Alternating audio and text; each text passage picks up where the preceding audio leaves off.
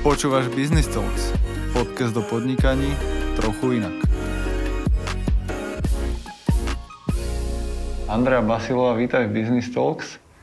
Ja sa veľmi teším, že tu máme opäť ženu, druhu. Uh, jak ty vnímaš uh, svoje postavenie ako ženy v tomto celom uh, biznis svete?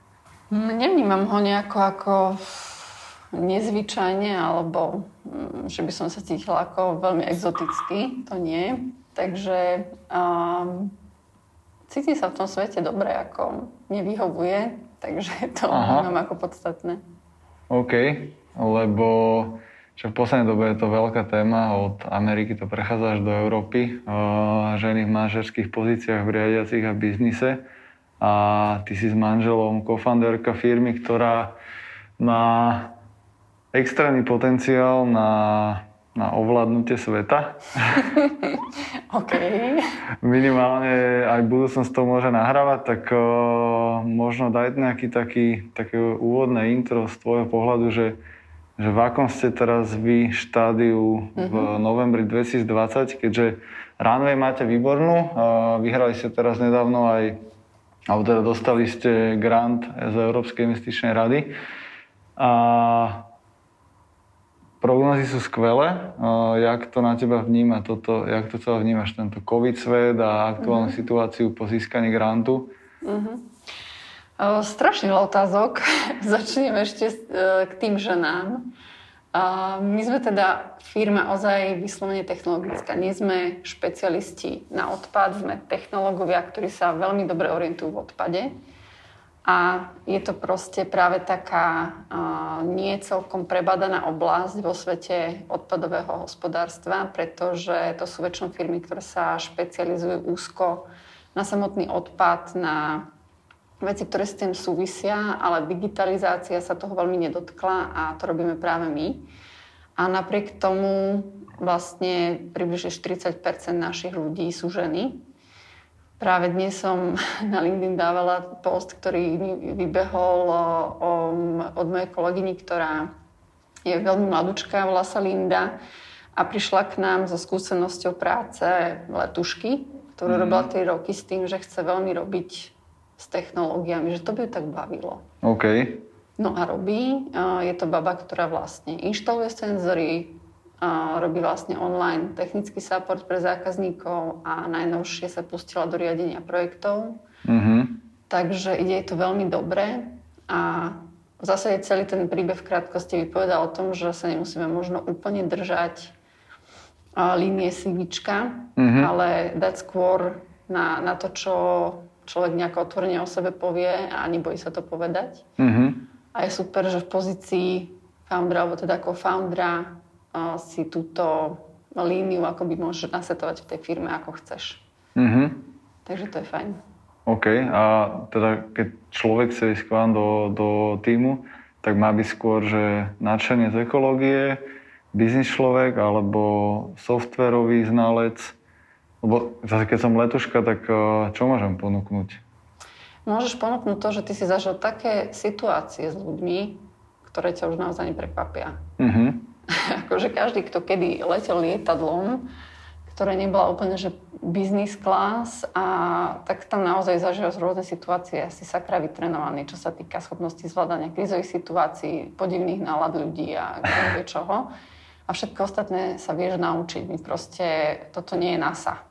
Hej. Napriek tomu, že proste uh, sú to veci všetko inovatívne, tak pokiaľ nie si samotný vývojár, kedy vlastne máme tie nároky extrémne vysoké, čo sa týka schopnosti nejakej expertízy, skúsenosti a tak ďalej, tak sú to všetko veci, ktoré sa vieš naučiť a v zásade ako niekto, kto nie je priamo vývojár, tak tomu môžeš dodať ešte také veľmi dobré insighty bežného človeka a v zásade niekedy úplne nahrať nejaké UX, UI, takže asi v tomto zmysle.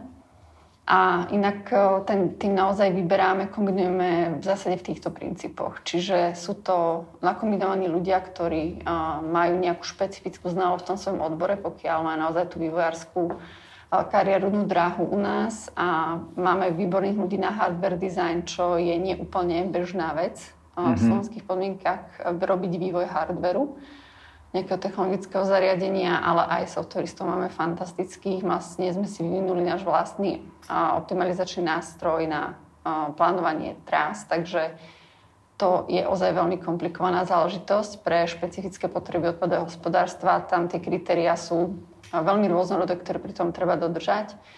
A ten istý princíp, to znamená, aby ten človek priniesol nejaké uh, špeciálne know-how z tej svojej oblasti platí, platí aj pri iných. Napríklad v prípade tej Janky, ktorú som hovorila, ktorá robí marketing, uh, ale aj pri ostatných, ako sú obchodníci a tak ďalej.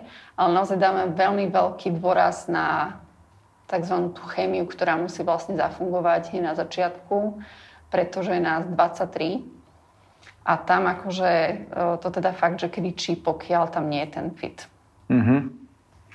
No, pekná intro. Uh, váš príbeh, uh, ja som si, však jak som sa pripravil na rozhovor, tak som si teraz o vás, o vás veľa čítal aj zistoval cez rôznych uh, kamošov a kanály a dalo by sa o tom rozprávať na milión smerov.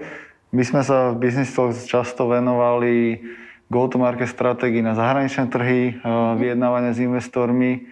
A toto boli také, také nosné témy. A tými som chcel určite začať, lebo mm-hmm. však vy ste prešli dvoma investičnými kolami a ste v 20 plus alebo 30 plus krajín. Všade sa to tak spomínalo rôzne, ale však plus minus je to jedno. Proste ste vo veľa krajinách. A ten sel sa dial ako? No, uh, sme teraz už skoro v 60 krajinách, mm. čiže uh, nestíhame to úplne akoby updateovať, ale zase si netreba predstaviť, že jedna krajina rovná sa pobočka alebo čosi podobné. Sú to proste uh, krajiny, v ktorých máme uh, nejakú realizáciu nášho riešenia buď väčšiu alebo menšiu. Z pravidla ide o pilotné projekty alebo projekty v nejakom menšom nasadení, alebo sa projekty, ktoré sú už, ako by dá sa považovať za také plošnejšie. No a na tom začiatku sme si vlastne povedali, ako náhle sme sa teda rozhodli, že zanecháme všetky naše dovtedajšie aktivity a ideme sa plno venovať iba senzoneu, tak sme si jednoznačne stanovili, že náš cieľ je proste svet Mm. Pretože v zásade to odpadové hospodárstvo nemá nejaké hranice, nejaké medze, prečo by to nemalo byť uplatniteľné kdekoľvek. A aj na základe tých skúseností, ktoré už máme z tých všetkých krajín, to vidíme tak, že v zásade sú tie krajiny na veľmi, veľmi podobnej úrovni. Pokiaľ sa teda nebavíme o nejakých tretich krajinách tretieho sveta, ktoré majú o, slightly akože iný problém, tak mm-hmm. o, sme v zásade na, na veľmi podobnej úrovni. A tá iná Takže lepšia... na podobnej hm? úrovni... V zmysle využívania technológií pri správe odpadu alebo okay. pri optimalizácii zvozu. Pokiaľ ide o správanie ľudí voči odpadu, tak to je samozrejme téma absolútne iná. Tam už prichádzajú akože do reality nejaké skúsenosti, nejaká mentalita, prístup k verejnému priestoru a takéto mhm. záležitosti, čo nie je úplne náš priamy dosah. Takže sme to celé stavali tak, aby sa to dalo nasadiť kdekoľvek na svete. A tým, že to naše pozadie firemné je ozaj ITčkové, sú to programátori, môj manžel špeciálne akože celý život v tom robí, takže pre ňa to bola úplne že nádherná jazda, môcť, môcť proste využiť všetky uh, naj-up-to-date technológie, ktoré veľmi, veľmi citlivo proste sleduje stále a naša najväčšia konkurenčná výhoda je práve tá inovatívnosť. To znamená, že v čase, keď sme my vstúpili na trh, tak bol na svete jediný nejaký taký, dajme tomu, etablovaný hráč, o ktorom sme v tej dobe vôbec nevedeli, keď sme vlastne to riešenie vyvinuli. Mm-hmm. A bolo to fínske Enevo, ktoré urobilo niekoľko chýb. V prvom rade v tom, že tá technológia nebola taká presná. A potom to bolo vypracovanie toho senzoru, ktorý vlastne vkladajú do kontajnerov, ktorý je taký celý zaliatý, že v prípade, že tam je nejaký problém, čo sa veľmi často môže stať, tak si neurobíš nič, keď je zaliatý. Proste vybavené, zahodíš alebo pošleš. Takže on je zaliatý priamo do kontajnera? Nie, len je to jednoducho celá plastová taká gulička, ktorá proste nastokneš a buď to ide alebo nejde. Aha, okay. Nemáš k tomu nejaký, ja neviem, prístup, vymeniť baterky, čo býva častokrát uh, problém, že od výroby je napríklad nejaká zlá baterka alebo niečo podobné. A ďalšia vec je, že vôbec neboli pripravení na nástup sieti internetu vecí, čo mm-hmm. značne akože urýchľuje prístupnosť toho riešenia komukoľvek. A toto sme už my v hlave mali, ako sme to vyvíjali, takže a celé to riešenie sme jednoducho pripravili na to, aby sa dalo jednoducho integrovať do ich systému, ktorý teraz používajú, aby to nebola bariéra, aby to dokázalo monitorovať e, všetky druhy odpadu, vrátanie tekutín, aby si to vedel nasadiť do akéhokoľvek kontajnera, veľkého, malého, kovového, plastového, mm-hmm. tzv. tie zvony, čo sú kontajnery, ktoré tu vidíte, také zelené na sklo a mhm. podobne. Mm-hmm. No. Takže sme to ladili univerzálne, sieťovo, agnosticky a s týmto vlastne prístupom sme potom ďalej rozvíjali tú obchodnú stratégiu. Mm-hmm. OK, a my v campuse aj v Zero to Hero často učíme uh, začínajúcich podnikateľov, mladých podnikateľov, že ako testovať nápad za 100 eur alebo za 100 hodín času. Ale keď počúvam toto, tak uh, že jak to chceš otestovať uh, v malom? Tento váš, keď ste mali nápad ešte dávno s mhm. Martinom, mm-hmm. s manželom? Ako my sme neprišli na tento nápad, že sme sedeli večer v obývačke, že čo by sme tak ako vyvinuli. A my sme mali vtedy, teda manžel, ja som bola na materskej, uh, mal proste uh, IT firmu, oni sa venovali riadeniu projektov uh, rôznych uh, ITčkových a úplnou náhodou sa dostali ku kamarátovi, ktorý bol distribútor polopodzemných kontajnerov na Slovensku. Vtedy to bolo úplne nejaká veľká novinka a v meste Nitra sa rozhodli to tak výraznejšie do toho ísť. Veľmi veľa pracovali na tom, aby si zmapovali verejné priestranstva, ktoré sú na to vhodné, a nasadili ich, bolo ich veľmi veľa a pri zvážaní zistili, že, že to proste nedáva zmysel zvážať tie kontajnery tak ako predtým, pretože to má niekoľkonásobne väčšiu kapacitu ako štandardný kontajner a na ten zvoz potrebuješ auto so špeciálnou hydraulickou rukou, ktorá nejaký čas sa tam vysunie, blokuješ pri tom proste dopravu. A nevedeli nájsť eh, v celej Európe niekoho, kto by im dal proste senzor, ktorý to dokáže. Nič iné, len im povedať, keď sa pozrie do systému, že do akej miery je to plné. Mm-hmm. No a v širšej rodine sme mali strika, hardveristu, šikovného takého staršieho pána, ktorý dovtedy no, opravoval báhy v desku. Toto bolo mm-hmm. jeho mhm. zamestnanie. Odtiaľ ho prepustili, pretože bol nadbytočný a on povedal, že však v pohode ja to vyrobím. A vyrobil úplne prvý prototyp, ktorý ďalej rozvíjal a on v zásade naozaj nám to dosť pomohol akože na začiatku pripraviť a my sme mali obrovskú teda výhodu v tom, že celé sme to robili asi piati ľudia ako voľnočasovú aktivitu, len mm-hmm. tak mhm. akože zo srandy, že, že čo sa teda, čo dokážeme. Hej. No a mali sme proste zákazníka, ktorý to riešenie fakt potreboval, takže to bola super situácia, super nastavenie, kedy sme vlastne dostávali rýchlo spätnú väzbu, my sme to podľa toho ladili, Zapracovali sme tam ďalšie veci, akože ten prvý bol taký, jak škatula otopánov, ktoré sú taká maličká záležitosť, mm-hmm. takže e, jasné, že sme sa osvety posunuli niekde úplne inde, ale proste fungovalo to. A, a tak sme si vlastne overili, že aké sú tie potreby toho zákazníka. Mm-hmm. A vieš odhadnúť, že koľko to stálo peniazy? V úvode toto celé, než ste získali prototyp do ruky? Mm, úplne to neviem odhadnúť. E, my sme vďaka tomu, že to bola akoby voľnočasová aktivita, že sme mali príjmy vlastne inde, tak sme, e, to boli vlastne naše priame investície. No. Neboli to nejaké obrovské veci, Nitra to nejaký čas používala, než teda e, sa vyjadrila, že teda OK, vidíme, že to funguje, máme to otestované, spolahlivé a ideme to kúpiť. Takže nejaký čas to trvalo. Oni sú náš zákazník vlastne najdlhší, prvý, ktorý s nami stále je. Priebežne vlastne to riešenie ďalej, ďalej rozširujú, takže sme za to radi. V každom prípade nám to nejako nastavilo na začiatku náš vtedajší nejaký odhad, že kto si myslíme, že je náš zákazník a mm-hmm. realita potom ukázala, že nie je to úplne tak. Pretože hoci sme ho tu mali vlastne šťastného, spokojného, tak ten záber toho, čo to odpadové hospodárstvo potrebuje, je oveľa širší.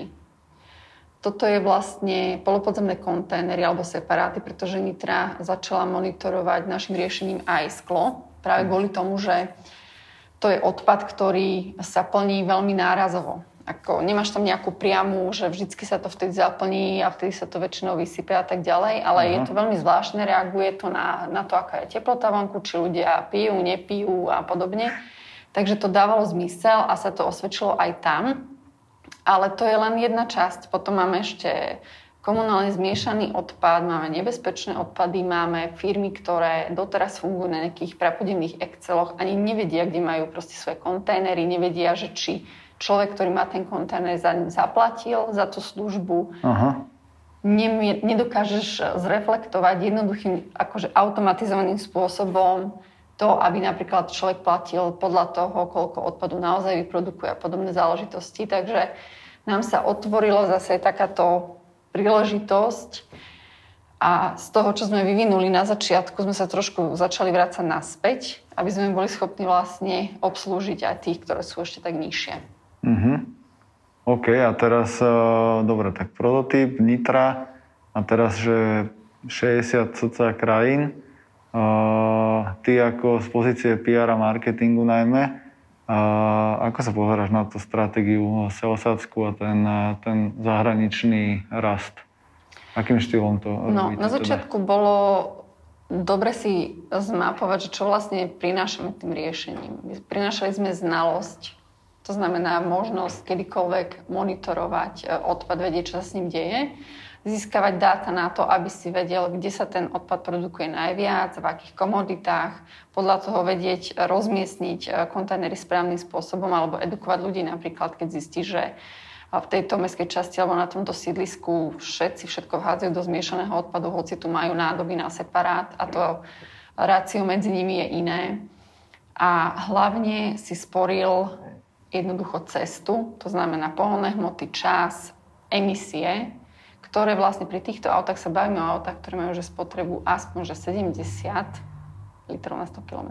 Mm, Čiže to, je ako, že, to sú akože fakt, že emisie trošku. Hej. A to sa ešte samozrejme sú aj autá, ktoré sú ešte na tom horšie, pretože záleží na tom, v, ako, v akom meste v zásade si.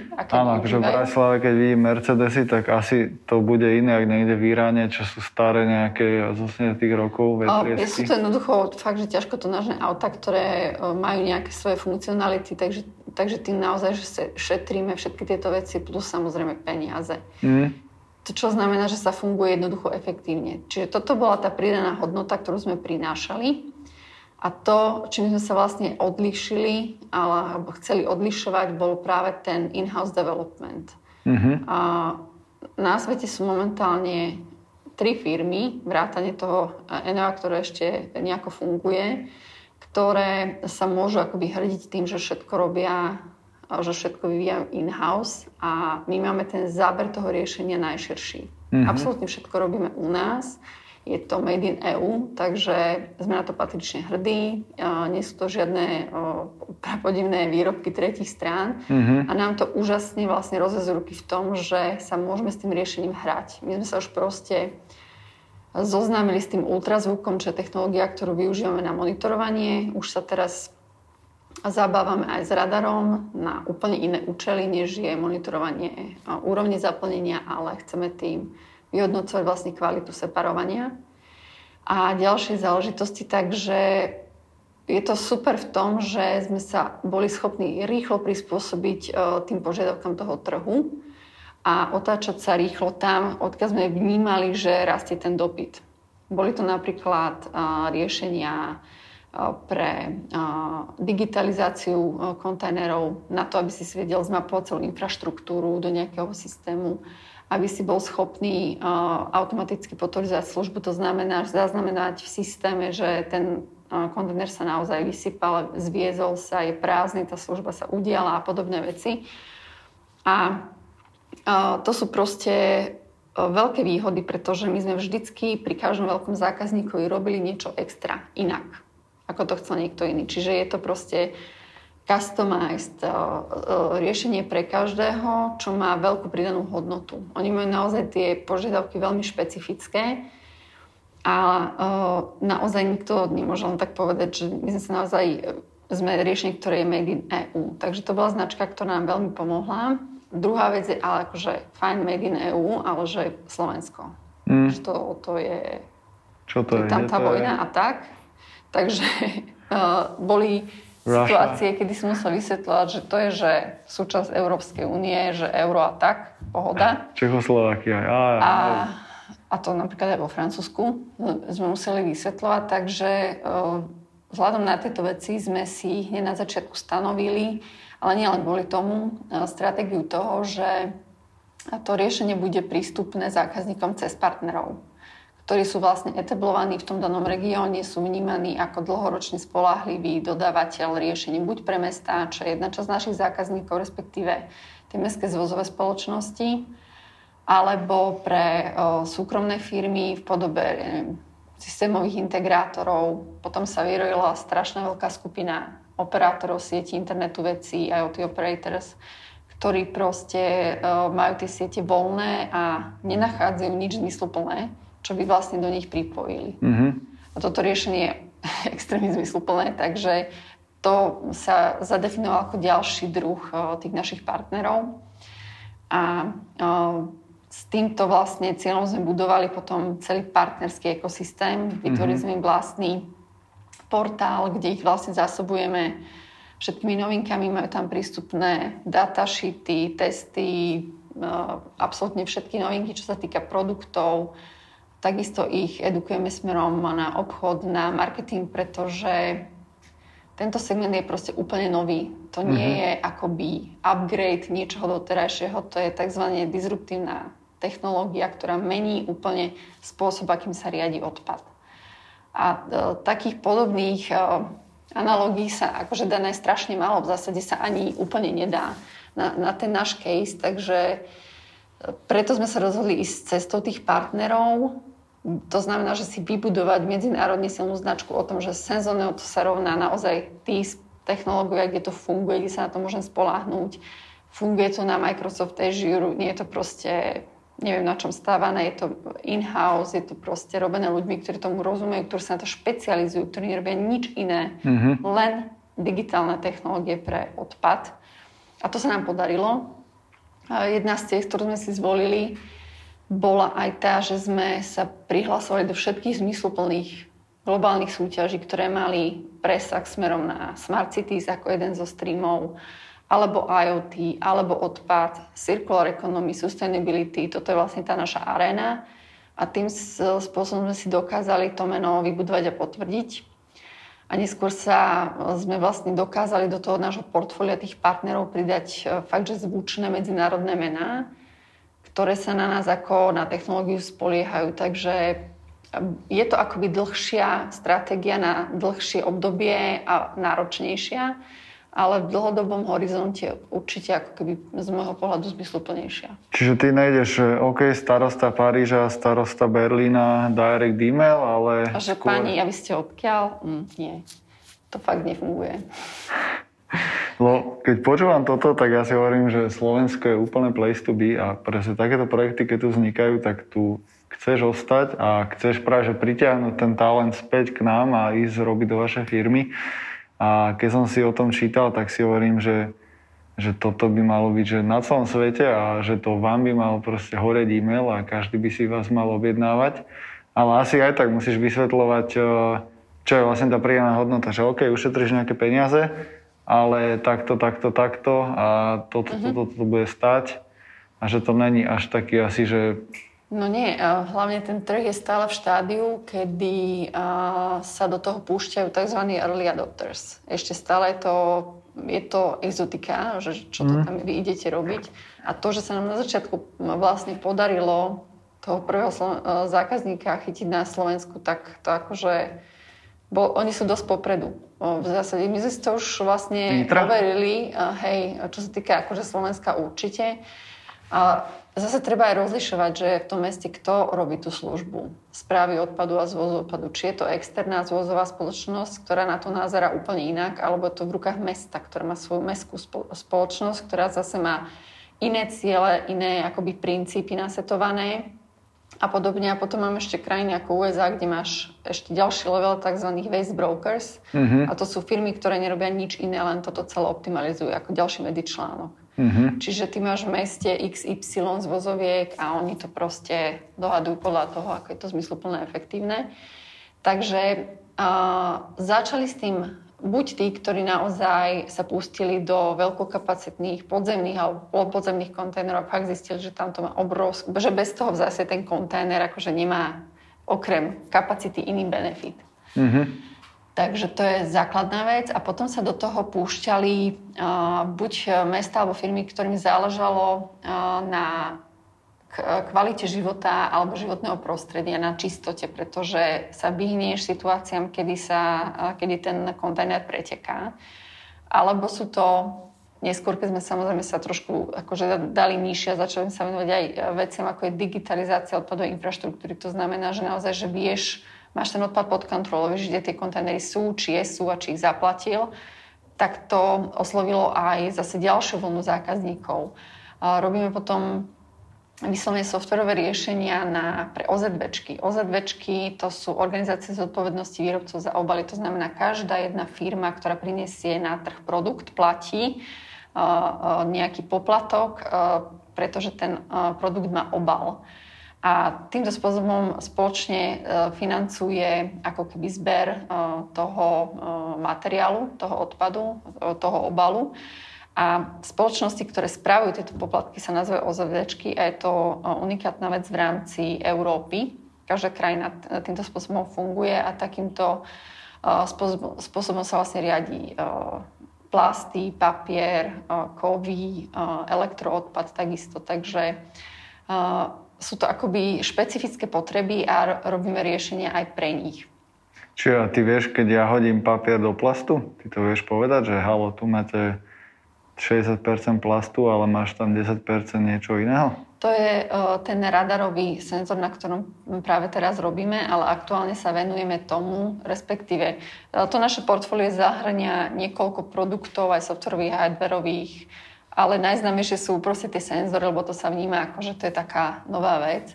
A tie vlastne monitorujú úroveň zaplnenia, monitorujú či sa ten uh, kontajner prevrátil, či sa udial výsyp, či tam nehorí, aká je tam teplota.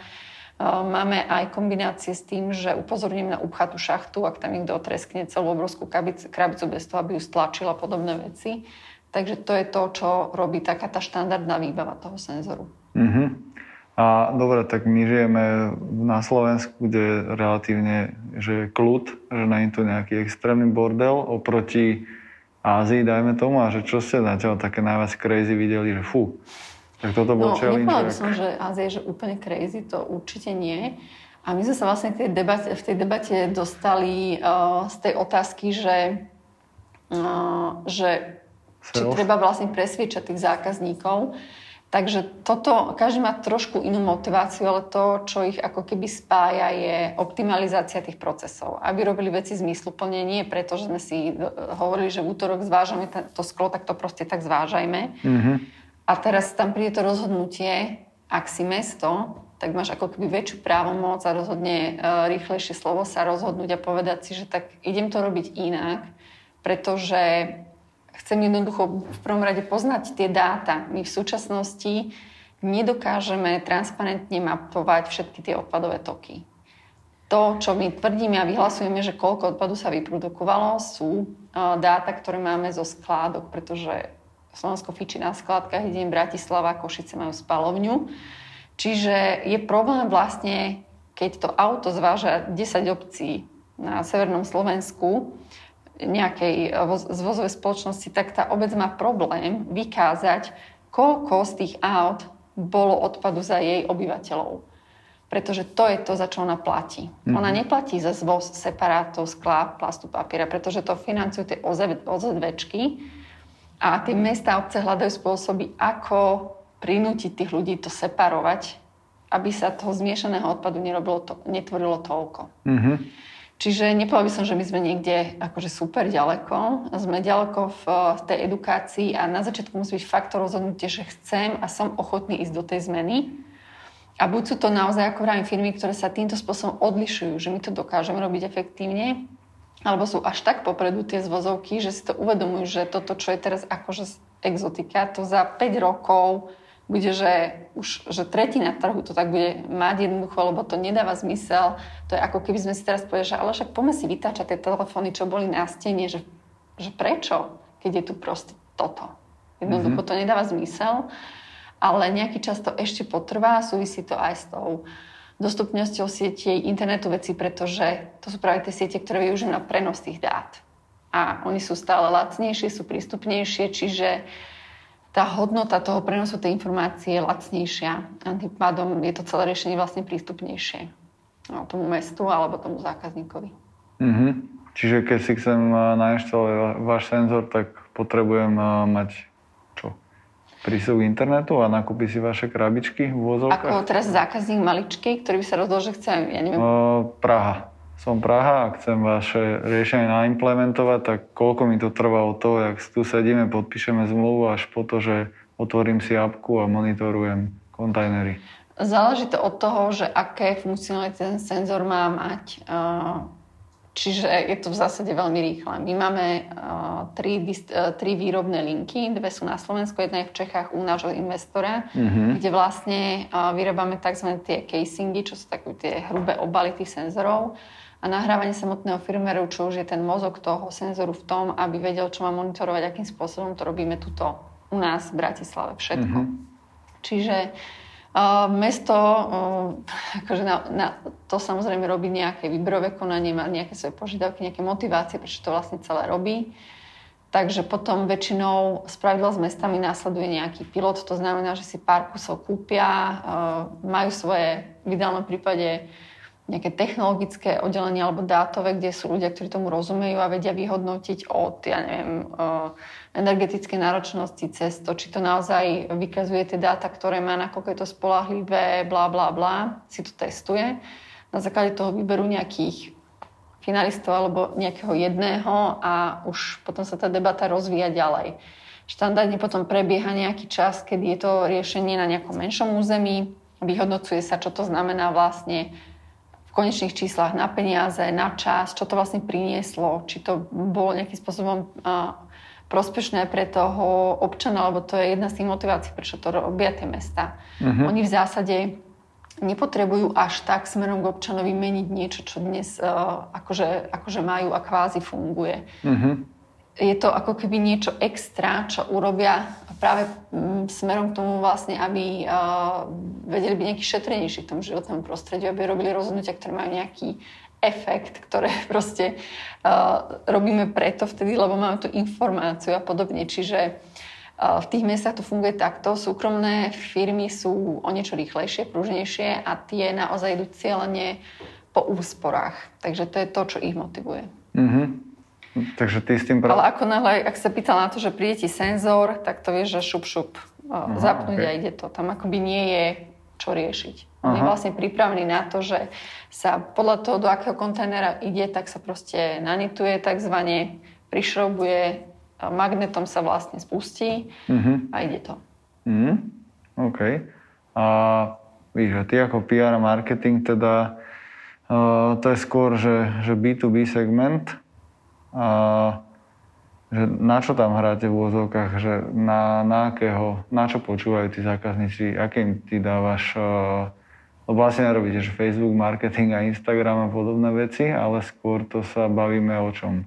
My uh, ako oslovujeme, pre nás máme, máme akoby niekoľko tých streamov. Uh, jeden je potenciálny partner, čo je pre nás ako keby kvázi zákazník, pretože naozaj nájsť toho správneho, nejaký čas potom trvá tých ľudí edukovať. My robíme vlastne, máme vlastnú certifikáciu aj pre technických ľudí, aj pre obchodných ľudí, ktorí vlastne prejdú tým testom a pokiaľ ho neurobia, tak ten certifikát nemajú a nemôžu mm-hmm. to predávať. Čo chápem, že vy ste si vytvorili keby vlastný market? Mm, to úplne, úplne nie, ale jednoducho nepustíme si úplne uh, medzi seba firmu, ktorá to buď nemyslí vážne, keď sa môže niekedy ukázať, že aj myslela to vážne, ale proste nemá ten výtlak alebo whatever, to môže byť akože tých dôvodov X, tak uh, to je jednoducho jeden z našich, uh, našich cieľov obchodných, je nájsť toho správneho partnera.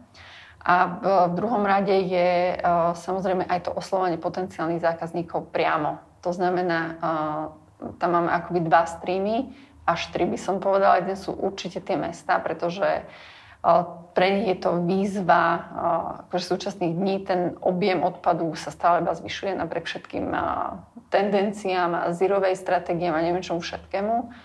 Druhý stream sú súkromné firmy rôznych typov, ktoré jednoducho potrebujú niečo monitorovať a optimalizovať, ako sa to budú zvážať. A to môže byť od sena cez neviem čo všetko až po fakt, že čo sa predstavíte. No a tretia uh, sú vlastne takí špecialisti v odpadnom hospodárstve, ako sú napríklad tie OZBčky, ktoré mm-hmm. nemajú nástroje, ktoré by potrebovali, pretože sa tejto oblasti nikto cieľene nemenoval. Takže to sú tri skupiny, na ktoré komunikujeme. A v zásade uh, sa to extrémne nelíši. Uh, akurát uh, samozrejme v prípade zákazníka hovoríme o tých benefitoch toho samotného riešenia a v prípade toho partnera uh, highlightujeme to, že sme jednoducho za 3 roky dokázali vybudovať takúto firmu, že to riešenie je spolahlivé, a uh, že máme vybudovanú celú infraštruktúru na to, aby sme ich podporili. To znamená od toho, čo som hovorila o tej certifikácie, cez pomoc inštaláciou, cez technický support a tak ďalej. Takže to je jednoducho, to sú tie akoby kanály, na ktoré komunikujeme. Uh-huh.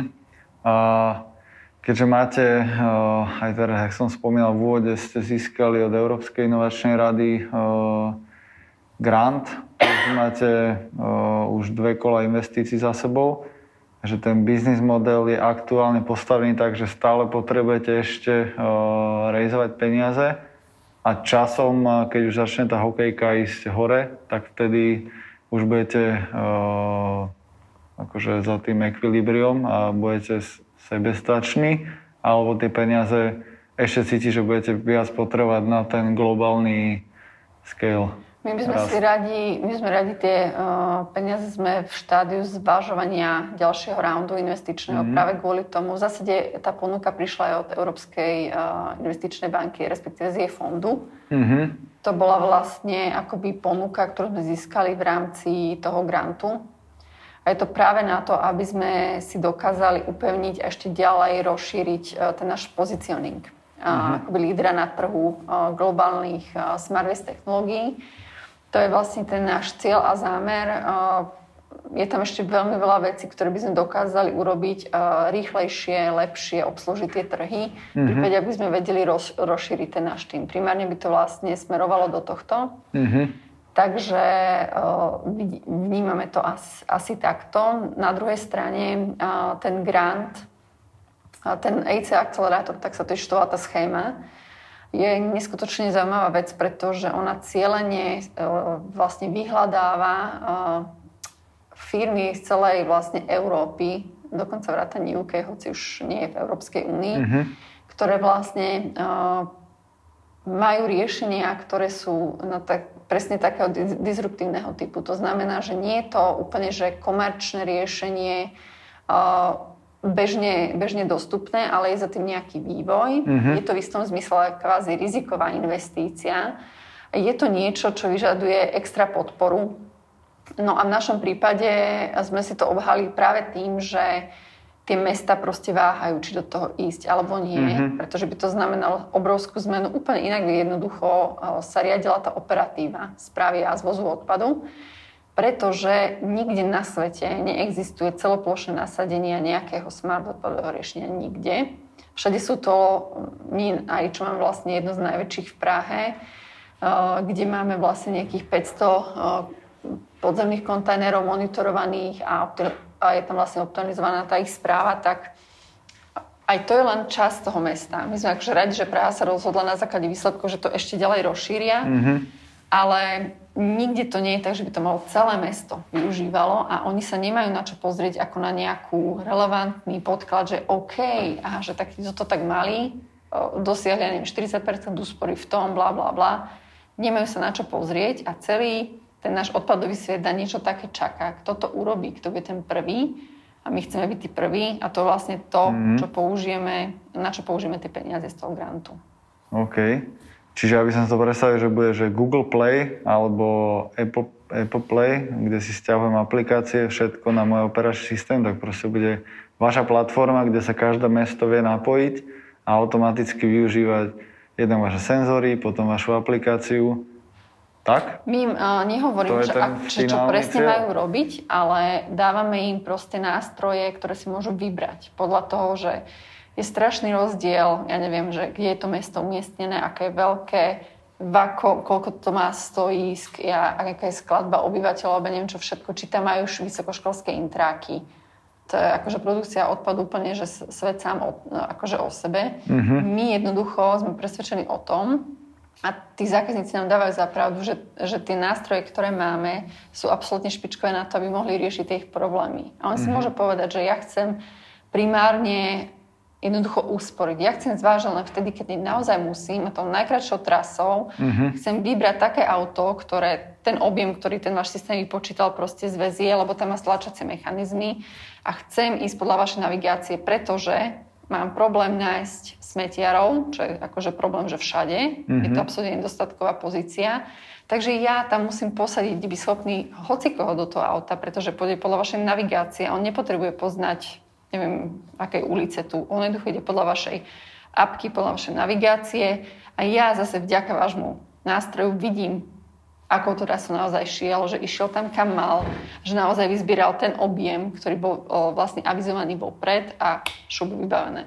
Čiže o, toto sú veci, ktoré nemá nikto odskúšané a preto sme vlastne o ten grant požiadali. A budeme vlastne robiť tri také ciele. Budeme vlastne mať plošné nasadenie nášho riešenia vždy s využívaním iných nástrojov, ktoré máme v dvoch európskych hlavných mestách. Budeme ich za pár dní komunikovať, ktoré to sú. Mm-hmm. A tretia vec, ktorú budeme robiť, je práve ten radarový senzor, ktorý máme tak polovyvinutý, ktorý bude schopný robiť to, že vyhodnotí presne, nakoľko kvalitne separuješ. To znamená, že by sa zaviedol, zaviedol nielen taký model, že pay as you throw, čo sú vlastne tie systémy, ktoré pomáhame robiť aj my tým, že vieš, koľko si na, naozaj vyprodukoval, ale ktorý bude schopný zohľadniť aj to, či tam napríklad nemáš v tom zmiešanom odpade bioodpad alebo kuchynský odpad, čo je veľký problém kvôli metánu. Sú na to vlastne Európskej únii že smernice, ktoré veľmi rýchlo aj na Slovensku prichádzajú do platnosti a ty nemáš šancu buď z pozície tej zvozovky alebo mesta, nejako reflektovať toto na toho občana, na toho človeka v konečnom dôsledku. Nemáš ho, nechcem povedať, že trestať, spôsob ako trestať, nemáš ho ako motivovať, že napríklad tak vy, ktorí naozaj tam nemáte podiel biozložky ani 20%, tak super, vy budete mať nižší poplatok. Lebo jeho to niečo stojí, že to musí proste separovať a že mu to spôsobuje problémy a že mu to nechce zobrať buď skladka alebo spalovňa v lepšom prípade. Fú, akože toto je... Úplne, že komplexný svet na 3 hodiny. Najviac. Ja som si včera volal s kamošom, čo má iniciatívu Less Waste, Matúš Pavlovič, mhm. pozdravujem.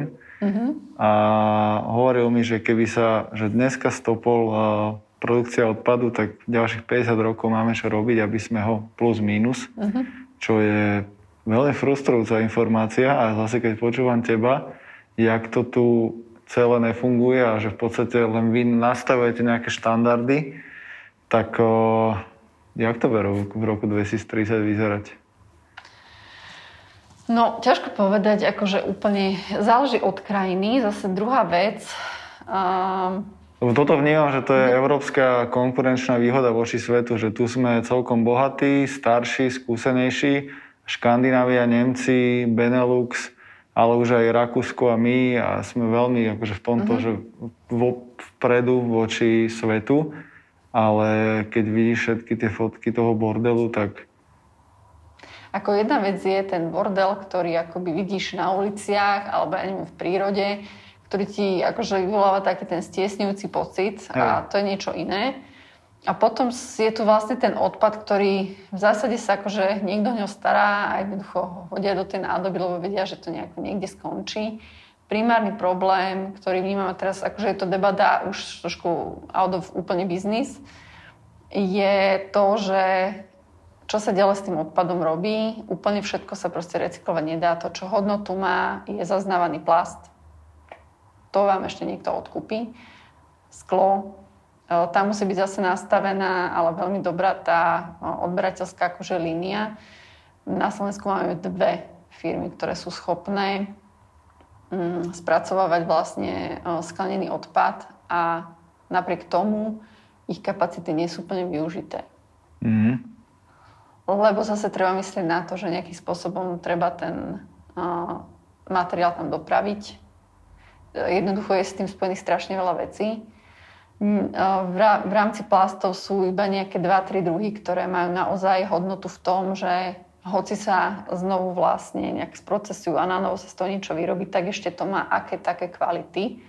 Ale už to nebude mať nikdy tú kvalitu ako, ten, ako tá prvotná surovina. Čiže uh, ozaj, že najdôležité tendencie sú tie, že jednoducho ten odpad zbytočne akože netvoriť. A to je celé o tom spotrebiteľskom rozhodnutí, ktoré ľudia robia, že každý deň. A je obrovský rozpor medzi uh, greenfluencermi na sociálnych sieťach, ktoré, ktoré možno niekedy akože v dobrej viere jednoducho propagujú akože green produkty a blá blá.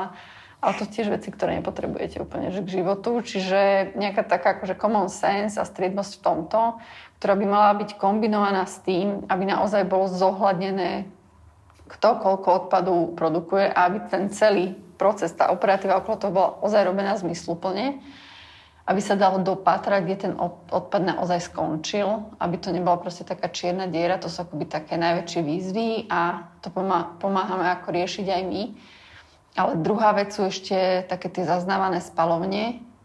Nedávno som bola na, no nedávno, že to bolo vlastne pred koronou, na podujatí, ale veľmi tesne pred koronou, na podujatí spolu organizovanom holandským veľvyslanectvom, ktoré je vlastne taký ambasádor v nejakej circular economy a zmysluplnom prístupe k odpadu životnému prostrediu a ktoré v rámci vlastne tých svojich jednotlivých ambasád po Európe sa snaží tú tematiku akoby dostávať ďalej. A informácia, ktorá ma zaujala, že úplne najviac, tak Holandsko, ktoré je relatívne porovnateľné, čo sa týka hustoty obyvateľstva, veľkosti krajiny má, že 30 spalovní.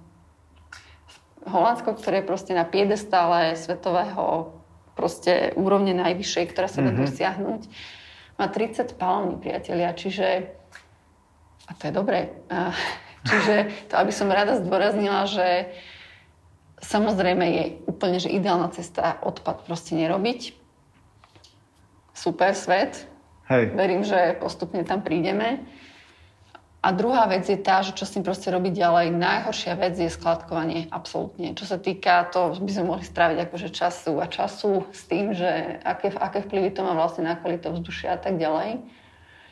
Spalovne, to sa môžeme baviť či už o tej akože otrepanej viedenskej, krásnej, ktorá je v centre mesta, mm. alebo sa môžeme baviť o tej, ktorá je v Kodani a sa na nej lyžuje, ale nemusia to byť vôbec takéto akože umelecké artefakty, ale jednoducho tie nároky, ktoré sú na ne v zmysle toho, čo vypustia do ovzdušia, tak to je, že keď stojíte na križovatke v Bratislave a čakáte na zelenú, tak akože máte dosť väčší problém. To sú veci, ktoré ľudia proste nevedia. Hej. Čiže, ale keď máte spalovňu len v Bratislave, ktorá ledva stíha proste spracovať ten odpad, ktorý máme v Bratislave okolí a v Košiciach, tak kde končí akože to celé Slovensko? Čo je proste skoro 4 tisíc e, proste obcí a, a samozpráv proste na tých, e, na tých skládkach a je nevyhnuté proste vytvoriť ďalšie spalovne kvalitné, moderné tohto nového typu, ktoré proste sú šetrné a ktoré hlavne ten odpad tvoria na energiu. To znamená, že aj Bratislava, dve mestské časti sú vlastne vykurované komplet spalovňou sú proste veci, ktoré ľudia nevedia. Akože, ale prvá vec, ktorú idú všetci robiť, idú protestovať, keď má vzniknúť niekde spalovňa, pretože má tú negatívnu konotáciu.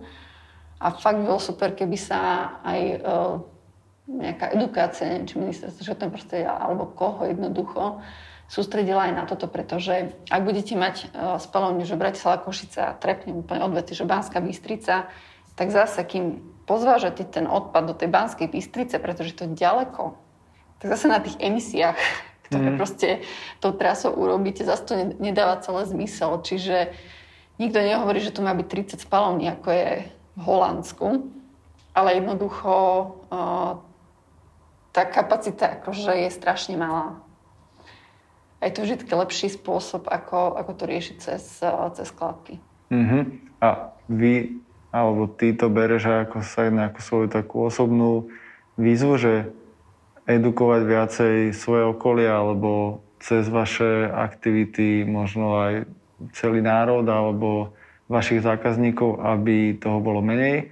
Alebo to máš také, že chápem, že ty to nerobíš len kvôli biznisu, toto celé, že asi je tam aj nejaký vyšší, vyšší zmysel, ale keď toto počúvaš, tak to je, že robota na 100 rokov.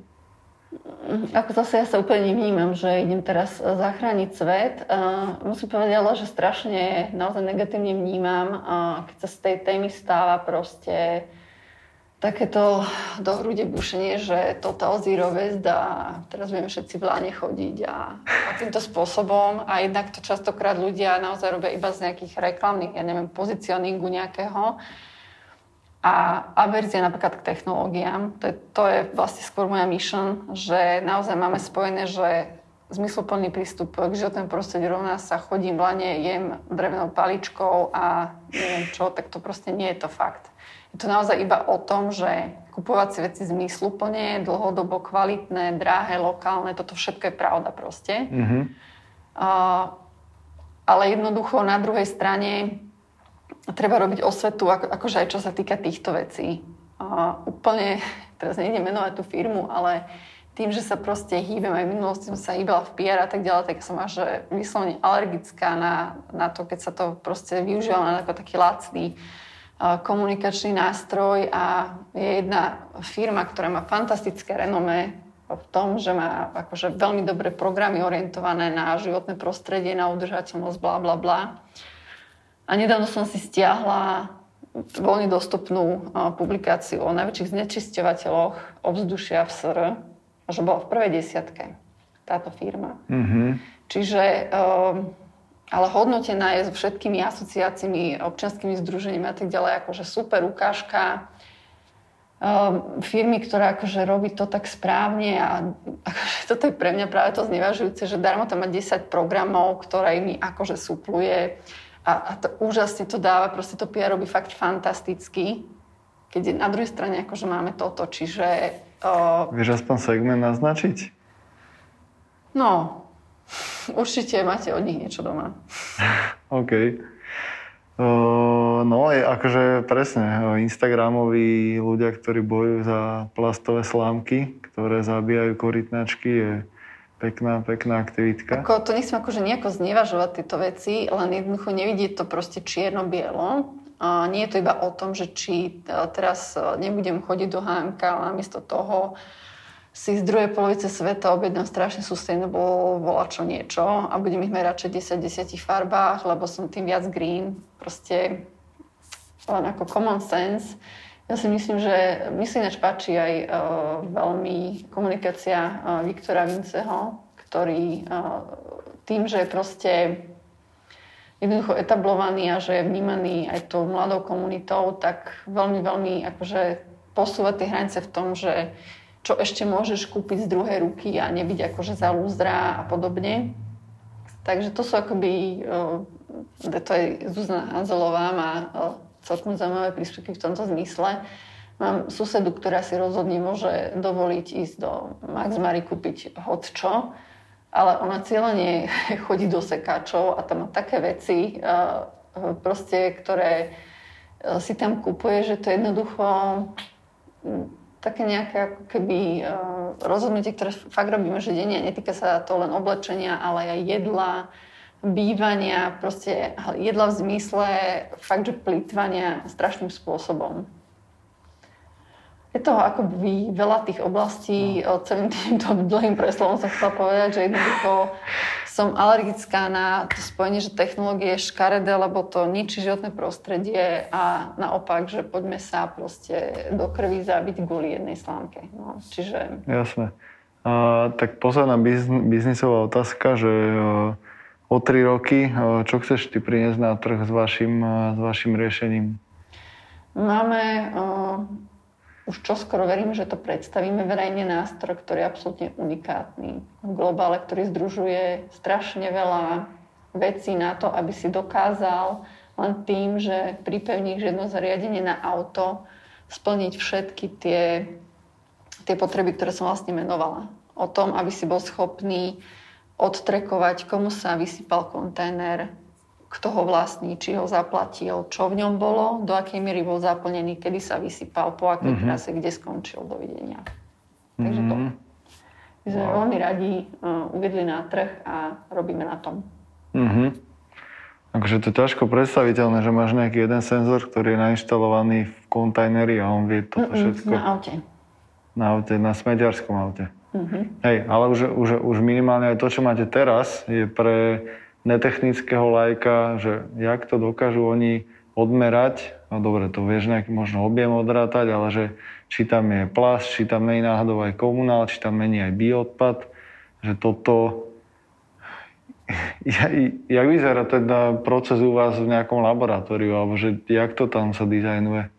Máte akože to... plno, plno bordelu a smradu vo vašom labáku a tam sa niekto prehrabáva? No, tak v poriadku milovných vývojárov, takých skôr akože... Aha. Ale je to ako veľmi tvorivý proces. Um, ako na začiatku tie laboratórne podmienky boli veľmi divoké. Boli aj časy, kedy sme testovali uh, mraz v strašne starej mrázničke v chate na Trenčínom. To boli úplne prvé pokusy. Ale každopádne uh, prinieslo to niečo. Spolupracujeme na Slovensku s uh, testovacím bože, teraz som zabudla, ako sa oficiálne volajú v Piešťanoch, majú vlastne také testovací testovacia veľká, veľký závod, kde vlastne robia od ohňuzdornosti cez trasenie, cez teploty, cez všetko možné, kde vlastne nechávame senzory testovať, takže je to akoby strašne fakt zaujímavý svet a veľmi dobrý point bol aj to, že je super potom dostávať akoby maily ľudí, že so zaujímam, že by chceli na niečom takomto robiť jeden vlastne náš kolega uh, žije vo Viedni, ktorý s nami spolupracuje. Máme aj takého, ktorý je na Tajvane už 12 rokov a tiež robí pre nás. Vlastne riadí komplet celý obchod odtiaľ. Ináč už v tomto období mal tu byť spolu s manželkou, zobral miestnu slečnu, ale kvôli korone sa to nepodarilo, takže naďalej z Vietnamu to riadí. Máme kolegu, ktorý je zase Libanončan, ten žije v Bejrute, máme to také akoby veľmi pestré.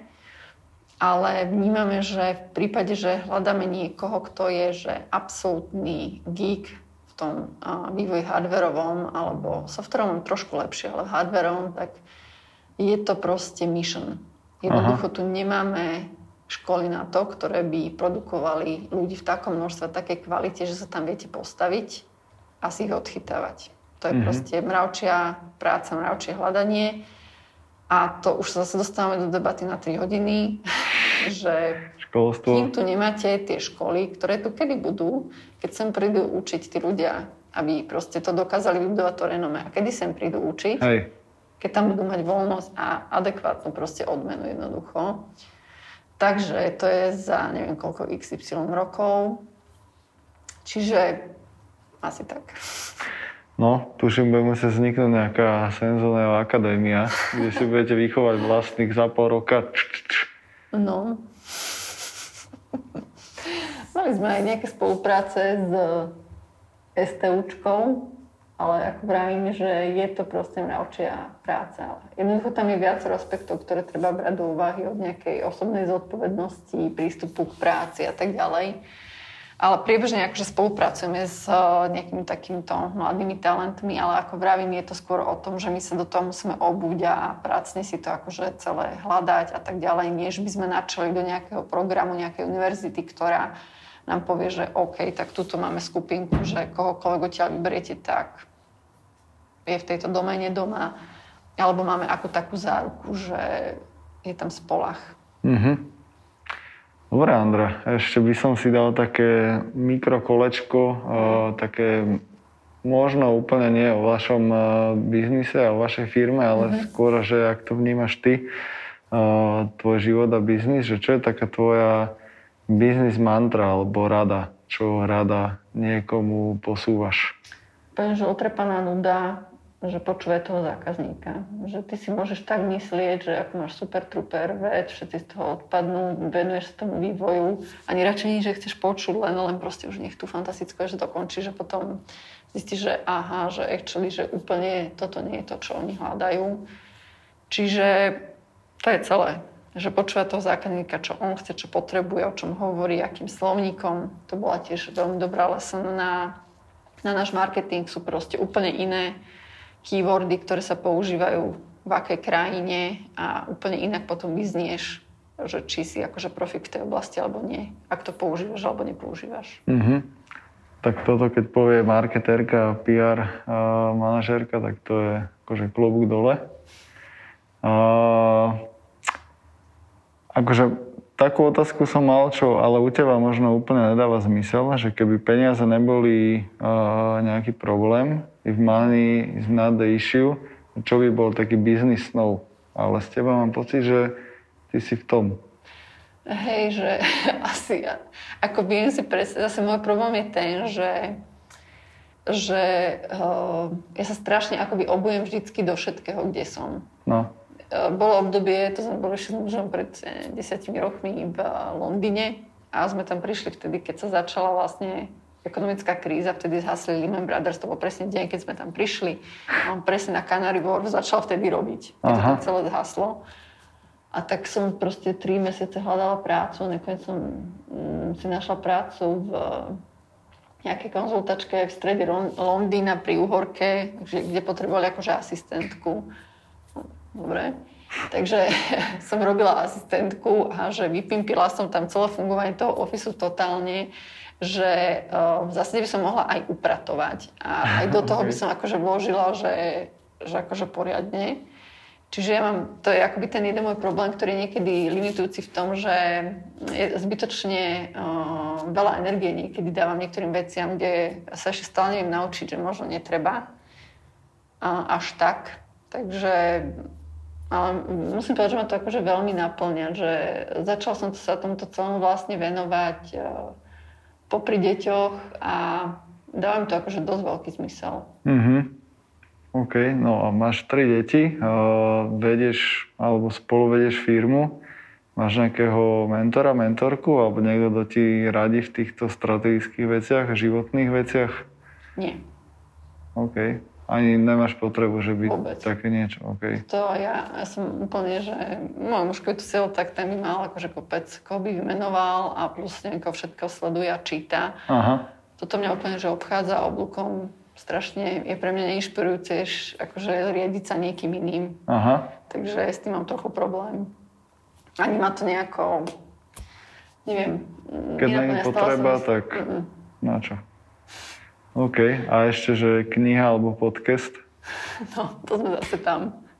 Že Deti. ja akože naozaj, že keď čítam, tak to sú veci skôr také, že uh, prudko umelecké, že nemá to biznisový nejaký presah. Mm-hmm. Mňa skôr baví ten biznis v takom tom naozaj, že bežnom svete, že úplne najviac mám rada fakt, že zavolať niekomu. Na Slovensku mám inak nejakých 25 miest, ktoré už ktoré s nami robia to, to tu máme jedného vlastne poloobchodníka na polovičný čas u, u nejakého partnera, tak e, veľmi rada proste mám, keď, keď im zavolám, zajtra sa vám teším, hovorím s starostom nejaké malé obce niekde na východe, aby som proste pochopila, chceme trošku vlastne sa zamerať aj na slovenský trh, a toto ma strašne baví, že keď počujem úplne, že z terénu, že čo oni vlastne riešia, že ty máš niekedy v tej marketing komunikácii niečo nasadené, že je taký high level, tak mimo, že pre mňa je fakt, že je úplne že osviežujúce počuť takýchto ľudí, že z reality, že vedia, o čom hovoria a to má pre mňa fakt, že väčšiu hodnotu, než ako knížky a how to build startup a